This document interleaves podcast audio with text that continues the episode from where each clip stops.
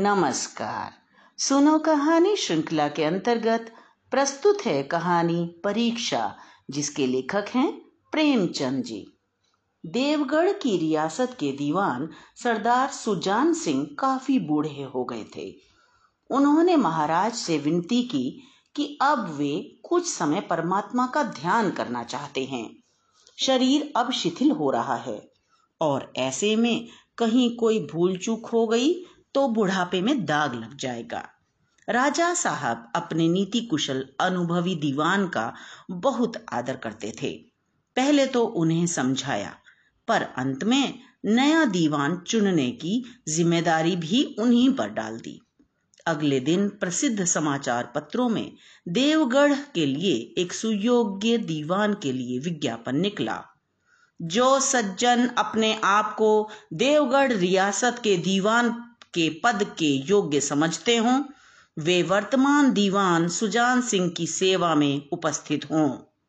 यह ज़रूरी नहीं है कि वे ग्रेजुएट हों, मगर हृष्ट पुष्ट होना आवश्यक है। मंदाग्नि के मरीज़ को यहाँ आने की आवश्यकता नहीं है। एक महीने तक उम्मीदवारों के रहन सहन आचार विचार को परखा जाएगा। जो उम्मीदवार इस परीक्षा में खरा उतरेगा, वह ही इस पद के योग्य होगा। इस विज्ञापन ने सभी जगह तहलका मचा दिया। ऐसा ऊँचा पद और इतनी आसानी से मिल जाए, सैकड़ों व्यक्ति अपना अपना भाग्य आजमाने के लिए चल दिए। देवगढ़ में विभिन्न राज्यों के नए नए मनुष्य आने लगे। प्रत्येक रेलगाड़ी से झुंड के झुंड उतरते। कोई पंजाब से, कोई मद्रास से, कोई नए फ़ैशन का तो कोई पुरानी सादगी को समेटे हुए। सबसे अधिक संख्या ग्रेजुएटों की थी, क्योंकि सनद की कैद न होने पर भी सनद से पर्दा तो ढका रहता है। सरदार सुजान सिंह ने इन सभी आगंतुकों के आदर सत्कार का बहुत अच्छा प्रबंध किया हुआ था। रोजेदार मुसलमानों की तरह लोग एक एक दिन काट कर गिना करते थे। हर व्यक्ति अपने आप को सर्वश्रेष्ठ दिखाने की कोशिश में था। मिस्टर अ नौ बजे तक सोया करते थे, पर आजकल वे बगीचे में टहलते हुए उषा का दर्शन करते थे। मिस्टर ब को हुक्का पीने की लत थी। आजकल बहुत रात गए किवाड़ बंद करके कमरे में सिगार पीते हैं। मिस्टर द, स और ज से उनके घर के नौकरों की नाक में दम था। लेकिन आजकल ये सज्जन आप और जनाब के बगैर नौकरों से बातचीत नहीं करते थे। मिस्टर ल को किताबों से घृणा थी, किंतु आजकल ये बड़े बड़े ग्रंथ पढ़ने में डूबे रहते थे। जिससे बात करो, वही नम्रता का पुजारी और सदाचार का देवता बना नज़र आता था। शर्मा जी रात से ही वेद मंत्र पढ़ने लगते और मौलवी साहब को नमाज़ के सिवाय कोई काम न था। लेकिन मनुष्यों का वह बूढ़ा जौहरी आड़ में बैठा हुआ सब देख रहा था कि इन बगुलों में हंस कहाँ छिपा हुआ है। एक दिन नए फ़ैशन वालों को सूझी कि हॉकी का खेल हो जाए। यह प्रस्ताव हॉकी के मंजे हुए खिलाड़ियों ने पेश किया। सोचा शायद यह हुनर ही कुछ काम आ जाए। इसे भी क्यों ना आजमाया जाए? पक्का निश्चय होने के बाद फ़ील्ड बन गया और खेल शुरू हो गया। गेंद किसी दफ्तर के नए अप्रेंटिस की तरह इधर से उधर ठोकरें खाने लगी। देवगढ़ वालों के लिए यह खेल बिल्कुल निराला था। पढ़े लिखे लोग शतरंज और ताश जैसे गंभीर खेल खेलते थे। भाग दौड़ के खेल बच्चों के खेल समझे जाते थे। खेल बड़े जोश के साथ चल रहा था। लोग गेंद को लेकर इस तेज़ी के साथ दौड़ते, मानो कोई लहर बड़ी आ रही है। दूसरी तरफ़ के लोग उस गेंद को ऐसे रोक देते, मानो कोई लोहे की दीवार सामने हो। संध्या तक खेल इसी प्रकार चलता रहा। खेलने वाले पसीने से तरबतर हो रहे थे, लेकिन हार जीत का फैसला न हो सका। अंधेरा हो गया था। इस मैदान से कुछ दूरी पर एक नाला था। उस पर कोई पुल न था। पथिकों को नाले में से चलकर आना जाना पड़ता था। एक किसान अनाज से भरी गाड़ी लेकर इस रास्ते से आया। एक तो नाले में कीचड़ था, दूसरा नाले की चढ़ाई अधिक थी, इसलिए गाड़ी ऊपर न चढ़ पाती थी। वह कभी बैलों को ललकारता तो कभी हाथ से पहिए को ऊपर धकेलता। लेकिन बोझ अधिक था और बैल कमज़ोर, गाड़ी ऊपर ही न चढ़ती। थोड़ी सी ऊपर चढ़कर वापिस नीचे आ जाती।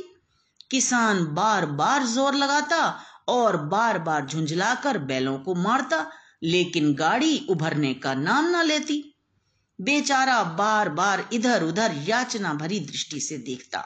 किंतु कोई सहायक नज़र न आता था। अनाज से भरी गाड़ी छोड़कर भी कहीं नहीं जा सकता था। बड़ी मुसीबत में फंसा हुआ था। इसी बीच खिलाड़ी भी वहाँ से गुजरने लगे। किसान ने उनकी तरफ़ दयनीय दृष्टि से देखा, किंतु मेहमानों से मदद मांगने का उसका साहस ना हुआ। खिलाड़ियों ने भी उसको देखा, मगर देखकर भी अनदेखा कर दिया। उन आँखों में सहानुभूति न थी। स्वार्थ और मद था। प्रेम भाव व उदारता कहीं दिखाई नहीं दे रही थी। मनुष्यों के उस झुंड में एक उदार, दयालु मनुष्य भी था। आज हॉकी खेलते हुए उसके पैर में चोट लग गई थी। वह लंगड़ाता हुआ धीरे धीरे चल रहा था। अचानक उसकी निगाह गाड़ी पर पड़ी। गाड़ीवान पर दृष्टि जाते ही वह उसकी समस्या समझ गया। उसने हॉकी एक किनारे रखकर कोट उतारा और किसान के पास जाकर बोला, मैं तुम्हारी गाड़ी निकाल दूँ? किसान ने देखा एक लंबा और गठे हुए बदन का सुदृढ़ नवयुवक सामने खड़ा था। वह झुक कर बोला, हुजूर, मैं आपसे कैसे कहूँ? युवक ने कहा मालूम होता है, तुम यहाँ बड़ी देर से फंसे हो। अच्छा अब तुम गाड़ी पर जाकर बैलों को साधो। मैं पहियों को ढकेलता हूँ। अभी गाड़ी ऊपर चढ़ जाएगी। किसान गाड़ी पर जा बैठा। युवक ने पहिए को ज़ोर लगाया। कीचड़ बहुत ज़्यादा था। वह घुटने तक ज़मीन में गड़ गया। लेकिन उसने हिम्मत न हारी। उसने फिर ज़ोर लगाया। उधर किसान ने बैलों को ललकारा। बैलों को सहारा मिला। हिम्मत बंध गई। उन्होंने कंधे झुकाकर ज़ोर लगाया तो गाड़ी नाले के ऊपर थी। किसान युवक के सामने हाथ जोड़कर खड़ा हो गया और बोला, आज आपने मुझे उबार लिया। नहीं तो सारी रात मुझे यहीं बैठना पड़ता। युवक ने हंसकर कहा, अब मुझे कुछ इनाम देना चाहते हो? किसान ने गंभीर भाव से कहा, नारायण चाहेंगे तो दीवानी आपको ही मिलेगी। यह सुनते ही युवक ने किसान की तरफ़ गौर से देखा। उसके मन में संदेह हुआ कि कहीं यह किसान सरदार सुजान सिंह ही तो नहीं है। किसान ने उसके मन की बात भांप ली। वह मुस्कुरा कर बोला, गहरे पानी में बैठने से ही मोती मिलते हैं। महीना पूरा होने पर चुनाव का दिन आ गया। उम्मीदवार उषा काल से ही अपनी किस्मत का फैसला सुनने को बेताब थे। प्रतीक्षा में समय कठिनाई से व्यतीत होता है। आज न जाने किसके भाग्य के द्वार खुलेंगे। संध्या के समय राजा का दरबार सजाया गया। सभी उम्मीदवार दिल थाम कर बैठे थे। सरदार सुजान सिंह ने खड़े होकर कहा दीवानी के उम्मीदवार महाशयों, मैंने आपको जो कष्ट दिया, उसके लिए मैं माफ़ी चाहता हूँ। इस पद के लिए दयावान, उदार, आत्मबल से भरपूर एवं वीर महापुरुष की आवश्यकता थी। सौभाग्य से हमें ऐसा व्यक्ति मिल गया है। ऐसे गुण वाले व्यक्ति संसार में विरले ही होते हैं और जो हैं वे कीर्ति और मान के उच्च शिखर पर बैठे हैं। उन तक हमारी पहुँच नहीं है। मैं रियासत को पंडित जानकी नाथ सा दीवान पाने पर बधाई देता हूँ। रियासत के लोगों ने उन्हें सम्मान की दृष्टि से देखा।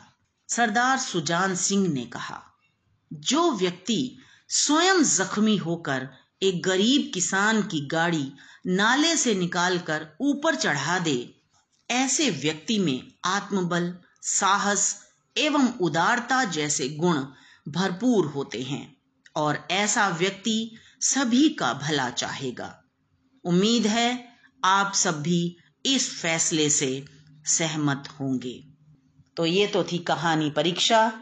मुझे आशा है कि आपको अवश्य ही पसंद आई होगी। इसे लाइक करें दोस्तों के साथ शेयर करें और सब्सक्राइब करना बिल्कुल ना भूलें।